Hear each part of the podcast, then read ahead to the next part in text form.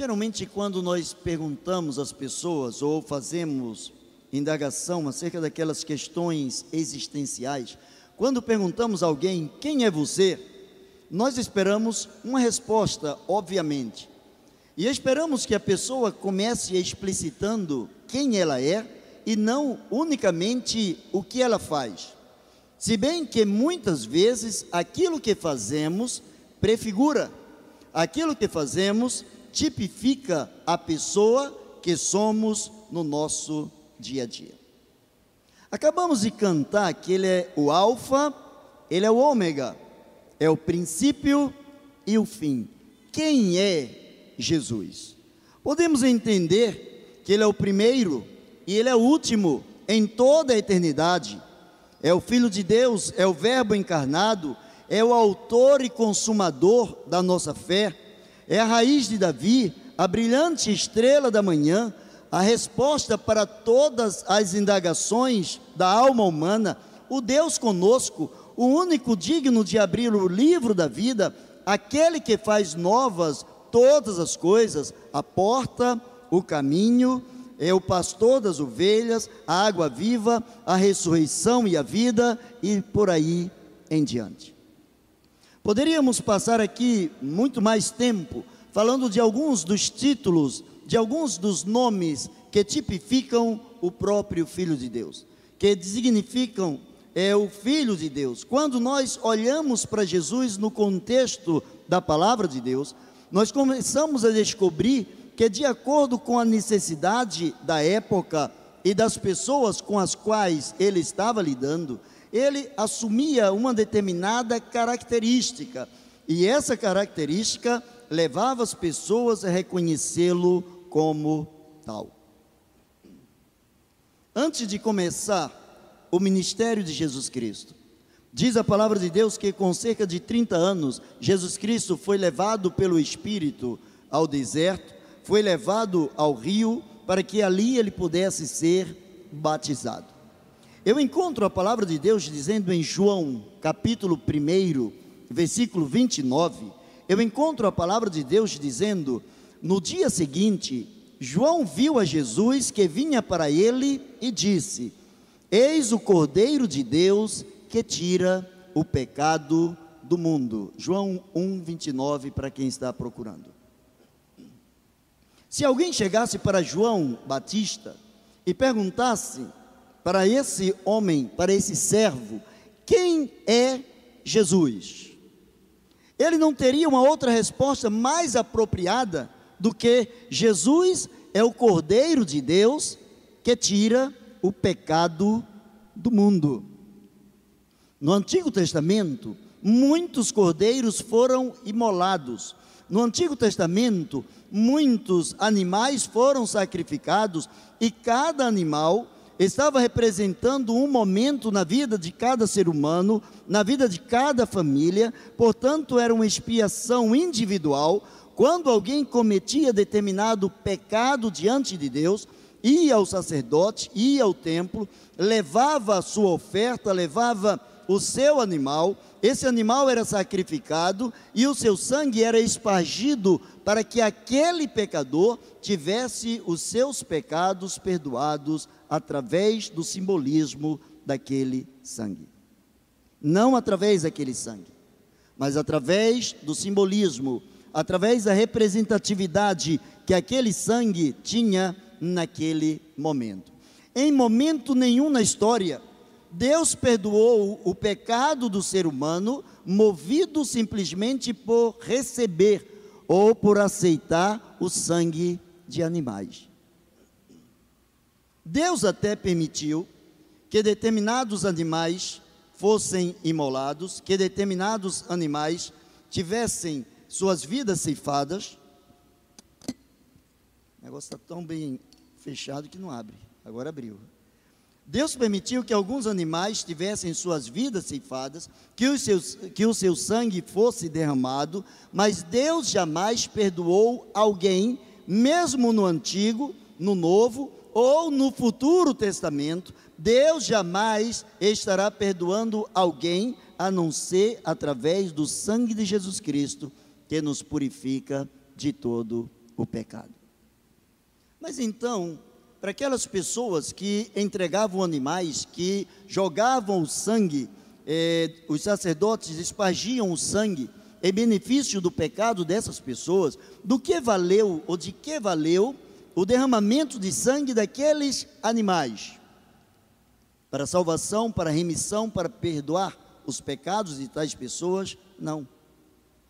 Eles serviram apenas de aio, serviram apenas de condutores, serviram apenas de é, explicações de matéria, serviram de aprendizado para que a mente humana começasse a entender que sem derramamento de sangue não há expiação de pecados.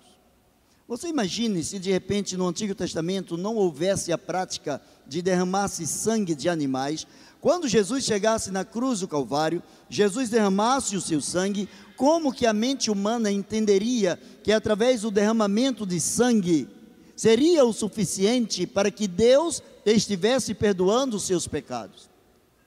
Portanto, aquele derramamento no Antigo Testamento, ele foi nada mais, nada menos do que algo didático, para ensinar ao homem, para levar o homem a entender que somente através de uma aliança feita no sangue do Cordeiro, o Filho de Deus, é que o homem poderia ter o, o perdão para todos os seus pecados. João, portanto, ele exemplifica Jesus dizendo: Eis o Cordeiro de Deus que tira o pecado do mundo. O que é que João estava falando ao apresentar Jesus às pessoas, ao apresentar Jesus ao mundo? Enquanto que aqueles animais serviam individualmente para cada pessoa, para cada pecado, para cada gesto, para cada deslize, João estava dizendo: em Jesus, Deus sintetiza o perdão para todos os seres humanos, de uma única vez, uma vez por todas. João estava dizendo: esse é o cordeiro máximo, esse é o cordeiro que, uma única vez morrendo, estará perdoando os pecados passados, pe os pecados do presente e aqueles que porventura venhamos cometer no futuro. Quem é Jesus, João? E João dizia: Jesus é o Cordeiro de Deus que apaga, que aniquila, que destrói o poder do pecado na vida do ser humano. Jesus é o Cordeiro de Deus, Jesus é o enviado de Deus, Jesus é com quem Deus fez, ou em quem Deus fez uma aliança com os homens, que através do seu sangue todos os pecados confessados seriam perdoados. Mas se chegássemos para Bartimeu, o cego, e perguntássemos a Bartimeu: Bartimeu, quem é Jesus? Naturalmente, Bartimeu diria: é aquele homem que me fez voltar a enxergar. É aquele homem que me fez voltar a ter a luz da vida, a ter uma percepção do que é a vida, ver as pessoas, conviver com pessoas, conviver em ambientes diferenciados, podendo é, decifrar esses ambientes, podendo entender o que está ao meu redor, mas muito mais do que devolver a visão a Bartimeu, Bartimeu trazia consigo uma história que muitos desconhecemos a sua história. A começar pelo seu nome, Bartimeu, significa filho de Timeu. A partícula bar significa filho. Então, quando a palavra de Deus fala de Bartimeu, está falando de um homem que era filho de Timeu. Timeu, a Bíblia não fala nada sobre ele. A história cristã e a história secular, elas se cruzam, elas se encontram e elas falam de Timeu, o, o pai de Bartimeu. Quem era Timeu? Timeu, é, se você encontrar aí em Marcos capítulo 10, versículo 51, você vai encontrar essa história de Bartimeu. E se você tem a versão revista e atualizada, você vai encontrar exatamente da forma como eu vou ler aqui. Marcos 10, 51, a palavra de Deus diz: Perguntou-lhe Jesus: Que queres que eu te faça? Respondeu o cego: Mestre, que eu torne a ver. Se a sua não é revista e atualizada, você vai encontrar o cego dizendo: Senhor, que eu veja. Se a sua é revista e atualizada, você vai entender, você vai ler: Senhor, que eu torne a ver. E aqui esconde-se um grande mistério para que Bartimeu pudesse responder com maior amplitude, para que ele pudesse responder com maior firmeza quem era Jesus. Nós precisamos entender um pouquinho quem era Bartimeu. Quem era Timeu? Timeu, o seu pai, a história diz que ele era um oficial militar e de grande relevância. E um oficial que conseguiu muitos bens, um homem que se enriqueceu, um homem que tinha muitas posses, um homem que tinha é, uma índole muito dura, um homem é, de diretrizes fortes, um homem que sabia exatamente o que queria, um homem que era duro diante de tudo e de todos, um homem que não era tão bem visto por conta daqueles que faziam parte do Império Romano. Quando o Império Romano começou a dominar boa parte do mundo da época, quando adentrou a Palestina, quando começou a tomar conta de algumas regiões além fronteira, eles descobriram que ali também morava um homem chamado Timeu. E este homem começou a se rebelar contra é, toda a força do Império Romano.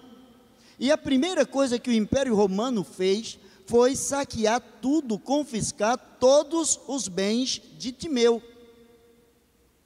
E tiraram de Timeu tudo o que Timeu tinha, tiraram de Timeu todas as suas eh, seus pertences, suas propriedades, e era natural naquela época, quando um homem sofria esse tipo de ataque por parte do império, quando esse homem era dizimado, quando esse homem dele era retirado as forças especiais financeiramente falando, quando faziam deste homem um homem quase que nada, quase que irreconhecível, diante da mudança brusca que ele sofreria, aquele homem que vivia num patamar muito elevado, um homem que tinha praticamente tudo o que ele queria, e um homem que agora já não tinha mais com o que viver. O Império Romano tomou daquele homem tudo quanto aquele homem tinha. E, aquele, e o Império Romano crucifica aquele homem. Através dos romanos, o Timeu fora crucificado. E é natural, é natural que por parte daqueles que faziam a liderança do Império Romano, é natural que eles pensassem que os seus filhos, seus descendentes, eles poderiam crescer e se rebelar contra o próprio império. império. Afinal de contas, eles haviam saqueado tudo quanto seu pai tinha, e a prática da época era saquear tudo que a pessoa tinha, crucificava a pessoa e aleijava os filhos. Na grande maioria das vezes, ferindo os seus olhos, furando os seus olhos, para que os filhos se tornassem cegos. E é exatamente o que acontece com Bartimeu. Bartimeu tem os seus olhos furados, seus olhos retirados, sua visão perdida. E agora, não sendo mais filho de um homem que tinha posse, sendo filho de um homem normal. Só que esse homem normal, proletário, esse homem agora já não existia porque ele havia sido crucificado. Além de não ter posses, Bartimeu não tinha também agora um pai. Ele já não tinha alguém com quem ele pudesse contar. E agora também tiraram de Bartimeu a visão. E o que sobrava para Bartimeu era única e exclusivamente, exclusivamente as ruas da cidade, onde ele pudesse pedir ajuda àqueles que com um bom coração quisessem ajudá-lo. Na realidade, Bartimeu agora se torna um homem que começa a mendigar um homem de sangue nobre, um homem que tinha condições de vida dentro da sua família, mas um homem que de uma hora para outra toda a sua história mudou. Um homem que de repente dormiu rico, porque o seu pai tinha como deixar heranças para ele. E um homem que acordou totalmente pobre, na miséria, dependendo do afago, do afeto, da boa vontade das pessoas que estivessem ao seu redor. A palavra de Deus diz que houve um momento em que Jesus chegou para ele, perguntou Jesus, ele soube que Jesus estava passando na cidade. E ele já ouvia, tinha ouvido falar acerca de Jesus, mas ele não conhecia Jesus, por duas razões. Primeiro, porque era cego, e depois, porque ainda não era um seguidor de Jesus. Mas ele não perdeu tempo, e ele queria encontrar-se com Jesus. Ele havia ouvido falar de determinadas coisas que Jesus já havia operado, que Jesus já havia feito, que Jesus já havia é, colocado diante de algumas pessoas alguns milagres, e como a fé vem pelo ouvir, por ter ouvido acerca de Jesus, diz a palavra de Deus que quando ele soube que Jesus passava por ali, ele começou a gritar: Jesus, filho de Davi, tenha misericórdia de mim. Um dos títulos, uma das palavras que eram endereçadas a Jesus, conforme eu falei aqui no início, era de ser o filho de Davi, aquele que herdaria o trono de Davi, aquele que se sentaria no trono de Davi, aquele que seria por toda a eternidade rei dos reis, senhor dos senhores. Bartimeu começa a gritar: Jesus, filho de Davi, tenha misericórdia de mim. Jesus manda chamá-lo. A multidão faz de tudo para que ele não fale, para que ele se cale. Afinal de contas, Jesus teria coisas mais importantes a fazer, segundo a tradição social, do que se importar com um homem cego, mendigo, que não tinha nada para oferecer a Jesus.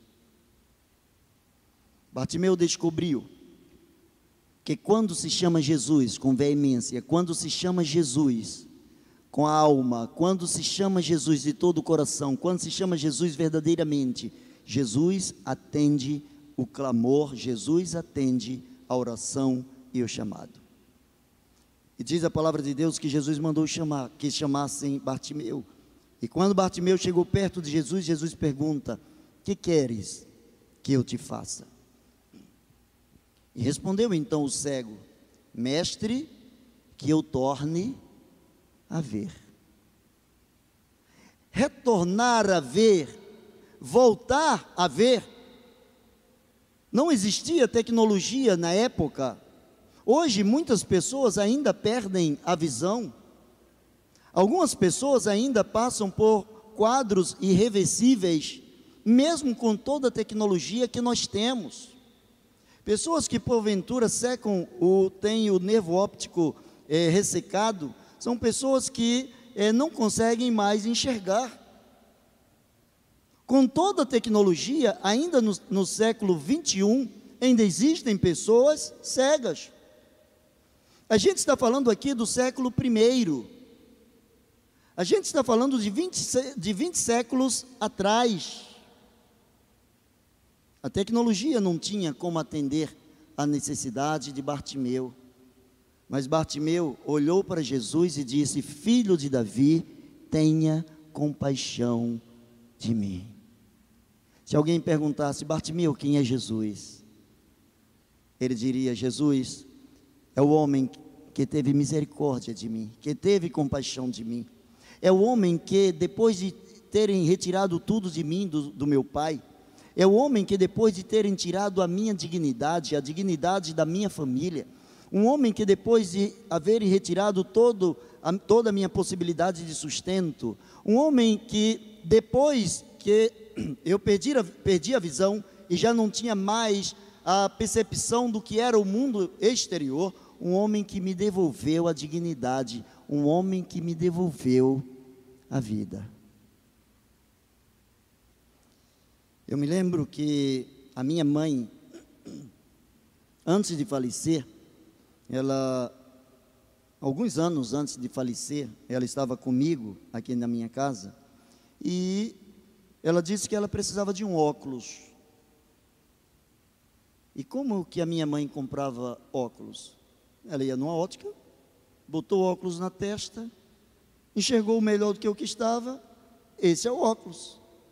Já estava ali com todos os atributos necessários, com os graus necessários, mesmo que um fosse diferente do outro, olhou, viu um pouquinho melhor, a minha mãe já estava então recebendo aquele óculos como uma sugestão. E eu me lembro que quando ela falou assim, eu preciso comprar um óculos, eu disse para ela, então nós vamos a um oftalmo. E ela disse, não, não precisa fazer exame não, vai ficar muito caro. Vai ficar muito caro fazer exame e depois o médico vai passar um exame muito, um óculos muito caro e aí vai ficar difícil. E eu disse: não, nós vamos da forma correta. E levei a minha mãe, a primeira oftalmo, e a oftalmo olhou para mim e disse assim: olha, o problema da sua mãe já não é mais óculos. Sua mãe precisa fazer uma cirurgia. Eu não faço a cirurgia, mas eu posso encaminhar o pedido para que alguém faça a cirurgia. E naturalmente, a minha mãe, que sempre durante a nossa infância nos encorajava a fazer as coisas certas, numa hora como essa, ela nos encorajaria a ir para o médico, mas na hora dela, ela tremeu na base e disse: Não, meu filho, eu já estou no final da vida, não precisa esse negócio de operar os olhos, não. Bota um óculos qualquer, e aí o tempo de vida que eu tiver, do jeito que eu estiver enxergando, já está bom. Eu disse: Não, a senhora vai ter a sua visão recobrada, nós vamos fazer tudo direito. Fomos, procuramos os médicos certos, fizemos a cirurgia. Ela operou os dois olhos, operou um, depois operou o outro. Eu me lembro que certa vez nós estávamos subindo ali a serra em Teresópolis, pois que ela operou lá em Teresópolis.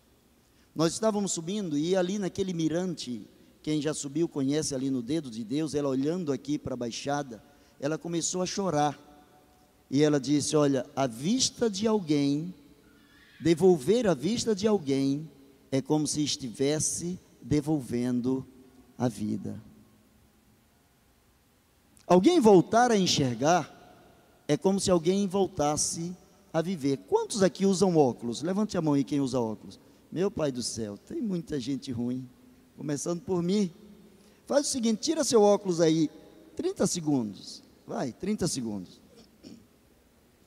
Eu consigo ver vocês aí sentados, mas o rosto, não, vocês perderam os olhos. Eu já não vejo os olhos de vocês. Sei que vocês têm olhos. Estou vendo a cabeça e a máscara.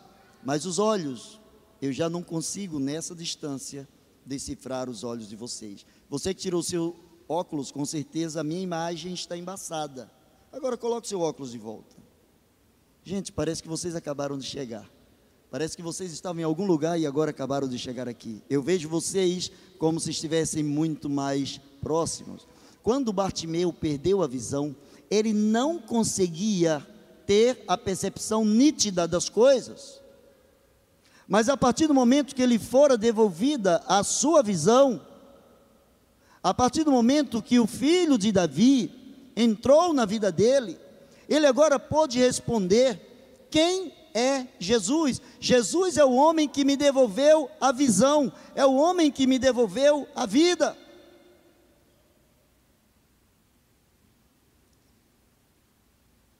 Existem muitas pessoas debaixo de maldições chamadas hereditárias. Mas deixa eu te falar uma coisa aqui. Eu creio que existem maldições hereditárias, sim. Mas até Jesus entrar no circuito, até Jesus entrar na história. Eu sou o Deus que visita a maldade do pai, do pai nos filhos até terceira e quarta geração. Mas que tenho misericórdia até mil gerações daqueles que me amam. Quando Jesus entra no circuito, quando Jesus entra na história da pessoa, a maldição hereditária é quebrada, já não existe mais herança, já não existe mais nenhuma maldição, de sorte que não há mais nenhuma maldição sobre aquele que está em Cristo Jesus, é o que diz a palavra de Deus. O sangue de Jesus, o Cordeiro de Deus, segundo João Batista, era suficiente, é suficiente, será suficiente para perdoar os pecados do mundo inteiro. Jesus é aquele que batiza com o Espírito Santo. É Jesus quem batiza com o Espírito Santo. Algumas pessoas no ramo evangélico fazem uma uma guerra tremenda para entender uma coisa tão simples. Tem pessoas que dizem assim, eu me lembro que eu morei por seis anos numa cidade de interior, lá em Alagoas, em que alguns outros pastores de outras denominações, ele perguntava assim, eles perguntavam, você é batizado, no, você foi batizado com o Espírito Santo? E foi. Você fala em línguas? Não. Ué. Eu disse, mas onde está na Bíblia que só é batizado com o Espírito quem fala em línguas. Que línguas, segundo a palavra de Deus, são os dons, ou dentre os dons que foram distribuídas, ou distribuídos. Mas a própria palavra de Deus, quando fala ali de línguas, ela fala o seguinte: todos profetizam, todos têm o dom de socorro, todos têm o dom da pregação, todos têm o dom da música, todos têm o dom de interpretar. Não, é um corpo.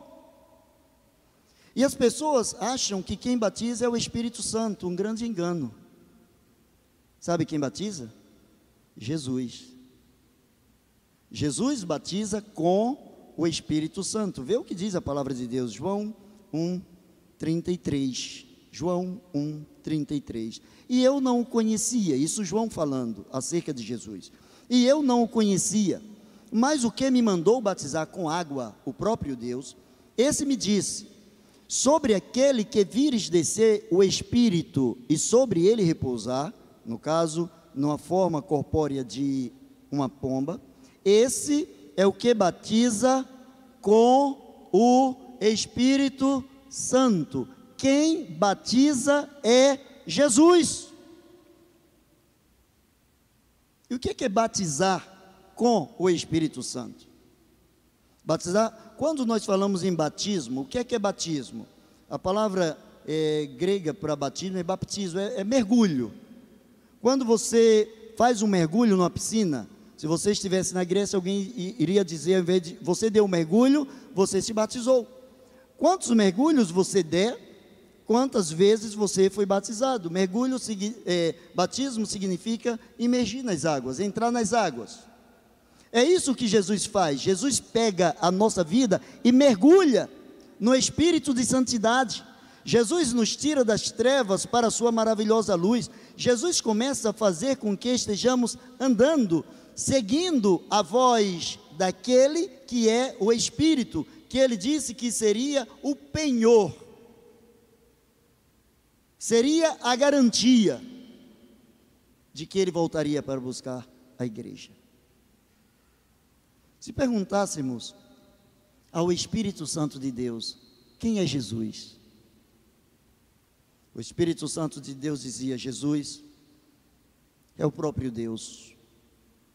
Ele diria: Jesus é o próprio Deus, que, humanizando-se para sofrer as mesmas dores e os, viver os mesmos problemas que o ser humano é capaz de viver, e por incompetência do ser humano, por não poder suportar todo o sofrimento, Jesus é aquele que veio para aniquilar o sofrimento acima daquilo que é estabelecido por Deus, o sofrimento acima daquilo que o ser humano pode é, receber, pode suportar, e Jesus é aquele que coloca, me coloca dentro de vocês, Jesus é aquele que me coloca na mente e no coração de vocês. Jesus é aquele que anda com vocês todo o tempo.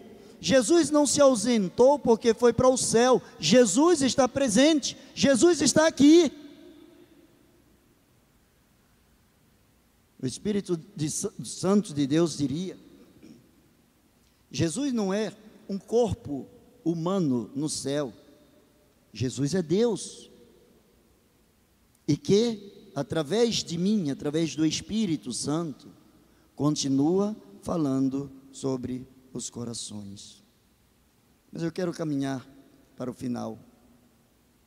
Jesus é aquele que venceu a morte. Se chegássemos no inferno e perguntássemos quem é Jesus, primeiro, quando esse nome bate lá no inferno, a infernalhada toda cai. Diante do nome de Jesus, eles não resistem, eles não é, suportam, eles não podem resistir, porque o nome de Jesus é todo poderoso. E se porventura perguntássemos dentro do inferno quem é Jesus, nós poderíamos ouvir sonidos do inferno, sons provindos do inferno, que Jesus é o nosso arquirrival, Jesus é aquele que veio destruir as nossas obras, Jesus é aquele que veio criar uma ponte entre vocês que nada merecem e o Deus Todo-Poderoso, entre a criatura e o Criador. Jesus é aquele cujo sangue apaga os pecados de vocês, de modo que nós não temos nem como condenar vocês diante do trono do Deus Todo-Poderoso. Jesus é aquele diante de quem as nossas portas, as nossas muralhas não prevalecem. Quem é Jesus? Eu encontro em Mateus 28, 5 e 6 a Bíblia dizendo assim: Mas o anjo, dirigindo-se às mulheres, disse: Não tem mais, porque eu sei que buscais a Jesus, que foi crucificado. Mateus 28, 5 e 6. Mas o anjo, dirigindo-se às mulheres, disse: Não tem mais, porque eu sei a quem buscais. Buscais a Jesus, que foi crucificado. Ele não está aqui, ressuscitou, como tinha dito. Vinde e vede onde ele jazia. Se perguntássemos ao anjo que estava ali, na beira do túmulo, quem é Jesus? O anjo poderia dizer para cada um de nós: olha, Jesus é espetacular, estava lá dentro morto, e agora ele está à direita do Pai. Jesus estava lá dentro morto, vocês estão buscando no lugar dos mortos aquele que está vivo. Jesus pegou a morte e trucidou. Jesus matou a morte. Jesus destruiu o poder da morte, de sorte que agora já não há mais nenhuma condenação para aquele que está, aquele que permanece, aquele que se atém, aquele que está ligado a Cristo Jesus. Aquele que nasceu não da carne, não do sangue, mas nasceu do Espírito. Para muitas pessoas, a percepção acerca de Jesus foi algo que marcou as suas vidas. Foi algo que lhes fez virar uma página na sua história. Para muitas pessoas, Jesus era visto como um profeta, um iluminado, alguém especial Certa vez Jesus fez essa pergunta: o que é que os homens lá fora estão dizendo a meu respeito? Quem é Jesus para as pessoas lá fora? E eles disseram: Senhor, eles acham que tu és Isaías, Jeremias, João, um profeta. Tu és alguém especial, tu és alguém iluminado.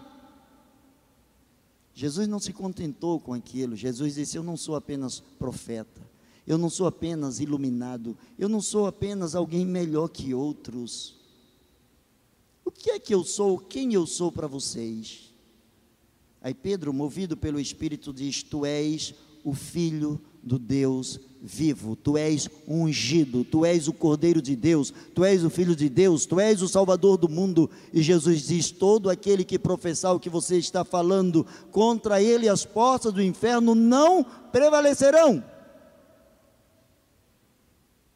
Que todo aquele que sabe quem é Jesus, Todo aquele que sabe quem é Jesus, sabe que nem a morte, nem a vida, nem o futuro, nem o presente, nem o passado, nem a altura, nem a profundidade, nem nenhuma outra criatura pode nos separar do amor de Deus que está em Cristo Jesus, nosso Senhor.